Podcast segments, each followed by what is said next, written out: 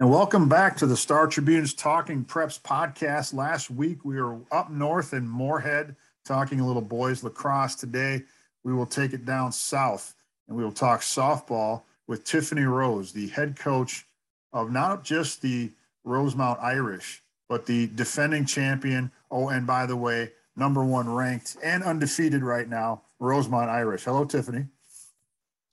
Hello, thanks for having me. Absolutely. Uh, congratulations on uh, not only winning the championship last year, but but coming back and and uh, as we record this Tuesday night, uh, you're sitting seven and zero, oh. and uh, but it's it's uh, the, the road is not getting any easier because right away on Wednesday you've you've got Prior Lake, and I think they're ranked like number eight, and so that's going to be a good test. And you'd already said you were not only looking at them, but also the next week where you have May 9th through 13th, five days, five games. It's it's the uh, we are just getting into the the thick of it now, aren't we? We are, and you know, some seasons are like this. We just had some weather that just wasn't um, just wasn't cooperating, and but you know, every team is in the same boat. So I feel um, like every team is maybe feeling a little bit of the the squeeze, a little bit of trying to get games in, and what that looks like. Um, but we're going to get it done and the weather's looking good.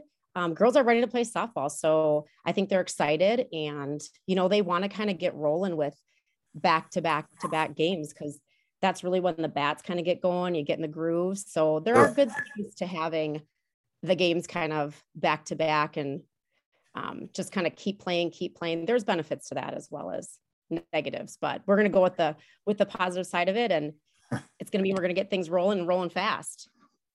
One of the things that stands out to me, seven and zero oh is great, but five of them by shutout. And I'm wondering now, your your pitcher's name is Jessa uh, Snippus. How do we say his name? Yes, yes, Jessa Snippus. Snippus. I, I, I, imagine as good as she is, those five shutouts aren't just by her. I mean, that, this is that's a team defense thing. What, what can you say about the ability that this team has shown to keep runs off the board? Yeah, you know, it looks a little different this year. Um, in our infield, we had a couple seniors graduate, but the girls that have stepped in have done a really great job. And they do, they really have solid defense. You know, our shortstop, Isabel Nosen, um, she is very consistent. She's very solid. When you watch her defensively, you know, she has the same footwork for the same ground ball. And then, you know, the forehand, the backhand, I mean, the footwork is just unbelievable. So she's just really solid and really consistent. Um, our second baseman is new to our team this year. She's a sophomore named Ari Prinzel. Um, and she is just real tough and kind of the same, just got really good footwork. Um, her arm is really great. She's really mobile. She's able to make um, kind of these plays that, you know, normally you wouldn't see because she's just really athletic. Um, so some of those things are just beneficial. You know, we have some returning girls in the outfield. Um, and I think just their experience in general with, you know, most of them being returners from last year is really helped the that shutout piece of it. But you know, I mean, to be honest, Jessa dominates on the mound too. So she makes it real easy for for our girls defensively because she has really dominated those first um, games that she's pitched. And you know, it helps when you just don't have when you have a lot of strikeouts. She has a lot of strikeouts, 77 strikeouts in six games. yep, 77 in six games. Um, our senior Maisie Anderson pitched um, a shutout against Apple Valley. So you know, our defense doesn't have to do, hasn't had to do a lot of work, but they've gotten it done when they've been asked to do it. But Jess has done a lot of, carried a lot of that load on the mound. Oh, that's outstanding. She is off to the University of Minnesota, is what I read. She is, yes, University of Minnesota. Very good. Um, so you get a gold star, by the way, because Star Tribune always puts out emails to coaches in the metro area soliciting their information for our outlooks for the various sports through various seasons. And you were the very first response for softball. So a gold star for you, Tiffany. Well, thanks. Yeah, I mean, you want these girls to, I want people to know about how great they are and how good they are and their the things that they've done because um, you know, we're proud of them and their families are proud of them and they're proud of themselves. So we want to make sure that we are getting that information out to people and people can see that because you know this doesn't doesn't come around all the time that you have such a great group together. So we want to get their names out there. What strikes me is, is kind of a two part thing. So you got to stay with me on this. Um, so my colleague jim paulsen Uh, he and I both uh, contribute articles to the Breakdown Sports Media books, and he wrote about Rosemount. Um, and one of the things that kept coming up in that story, uh, whether it was you or even uh, some of the players, everyone was really surprised for the longest time that you would make a state championship game. That was not in anyone's. There was not a clear vision of that at different points of the season until basically you got okay. We just won the state semi, so I guess we we got to start thinking about the reality that we could be state champs now. Um, and you return seven of your nine starters, and then when it says in the outlook your expectations, your expectations are, and I quote, finish top three in the conference, which is the South Suburban, and make it to the section finals. So it struck me that after reading about how you kind of were surprised to, to be a championship team a year ago, that hasn't changed. It seems like you're taking your your the season in small bites. You're not trying to get too far ahead of yourself. Yes, you're defending a championship. Yes, you got a lot of the key people involved, but you're just saying, hey, let's just take care of business in the conference and just get to the section final because you got to win that to get to state. And you, it seems like you're taking it in incremental steps. Right. Right. You know, I I call it the promised land. and you can't get to the you can't get to the promised land if you don't have good stuff happening before then. So um last year was last year was a little bit different year. You know, it was we came off COVID, so we only had about two weeks um, going into the season when games had started. We only had about two weeks of practice. So it was just really quick. We had to make a team, pick a team. Um, we had to, we didn't really have time to make goals. Um, that's something that we usually had done in the past. And so, yeah, like winning, you know, even winning the conference or doing well or being 500, I mean, we didn't even really have those conversations because there just wasn't time. It was, we had to figure out how to put this team together on the field. We had all these new girls coming in and um, we just were trying to focus on the softball piece of it. So, it really is it really was just trying to win games all season and um, and i feel the same this year you know we are trying to take it day by day our conference is a really tough conference um, we always have good teams in our conference you know prior lake is ranked right now farmington is ranked but shakopee just beat prior lake um, so we have good teams that we have to go against so we know that every day we have to play great softball but we also know that you don't have to play your best softball until the end of the year. So sure. we talk a lot about staying focused on the game we have at hand today. We talk a lot about what can we do to be better than we were the day before. And we, like you said, we just, I really try to just take it in small bites because if you get too far ahead of yourselves, all of a sudden we're trying to play this game that we can't even get to. You know, we want to get, we want to play the state championship game, but we got to get there. And to get there, you have to really stay focused and working towards playing your best softball at the end of May and the beginning of June. I'm curious every time I see a situation like yours where you win a state championship and then you have seven of nine starters returning, the bulk of your lineup.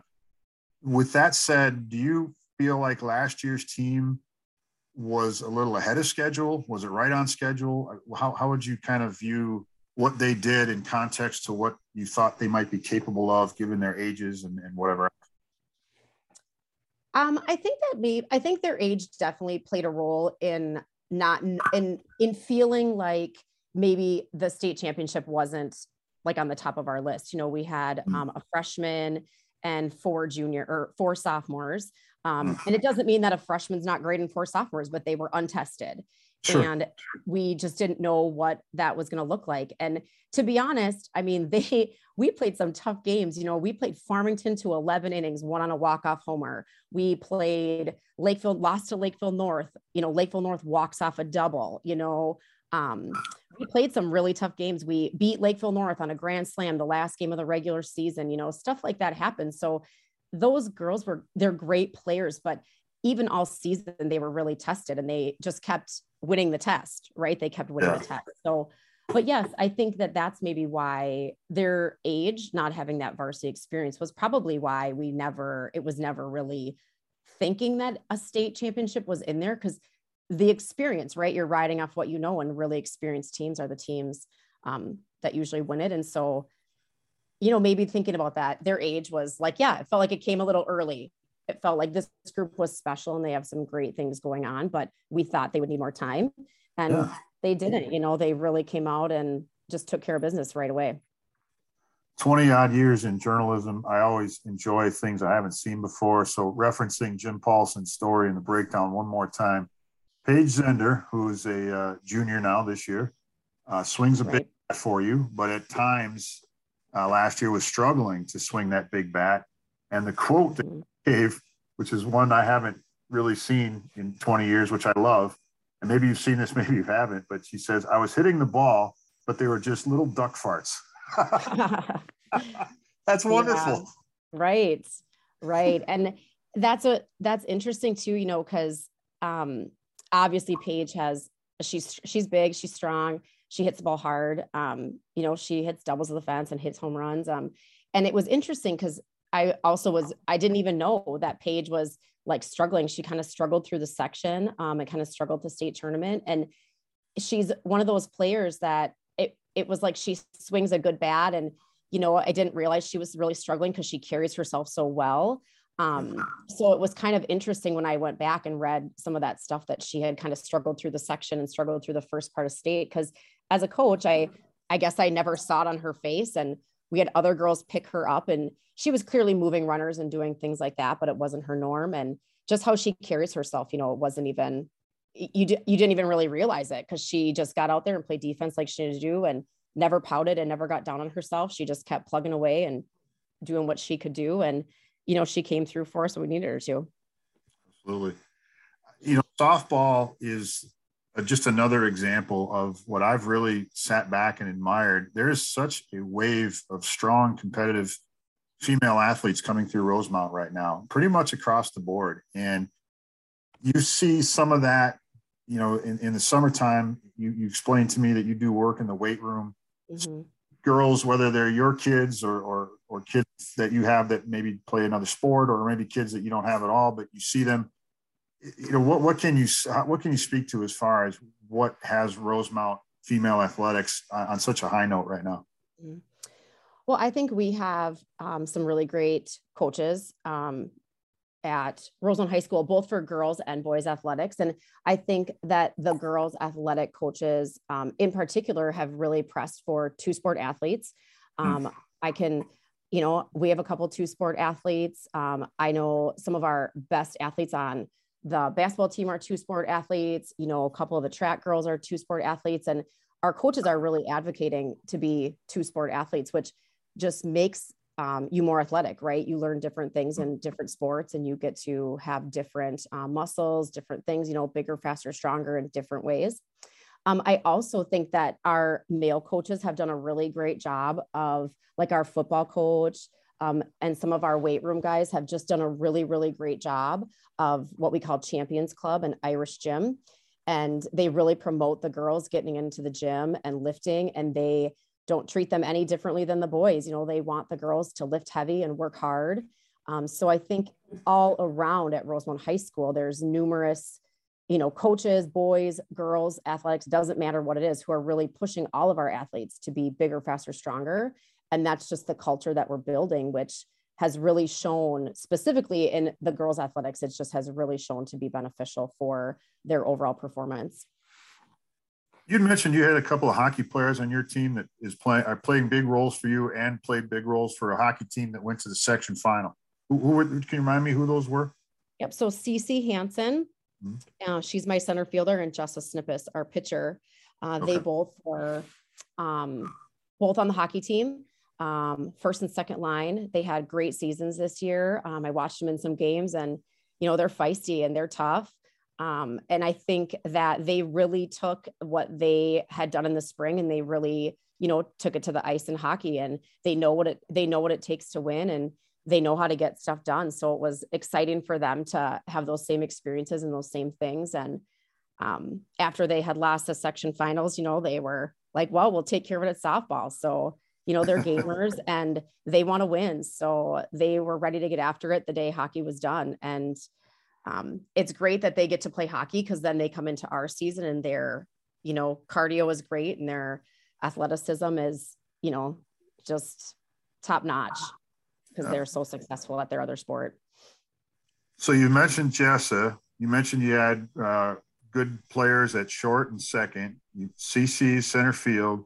Uh, you didn't mention mm-hmm. Hatterman yet, but she is a senior catcher, all uh, all conference honorable mention player back there behind the dish. So that the spine defense is really really strong. Is that where it starts in your mind?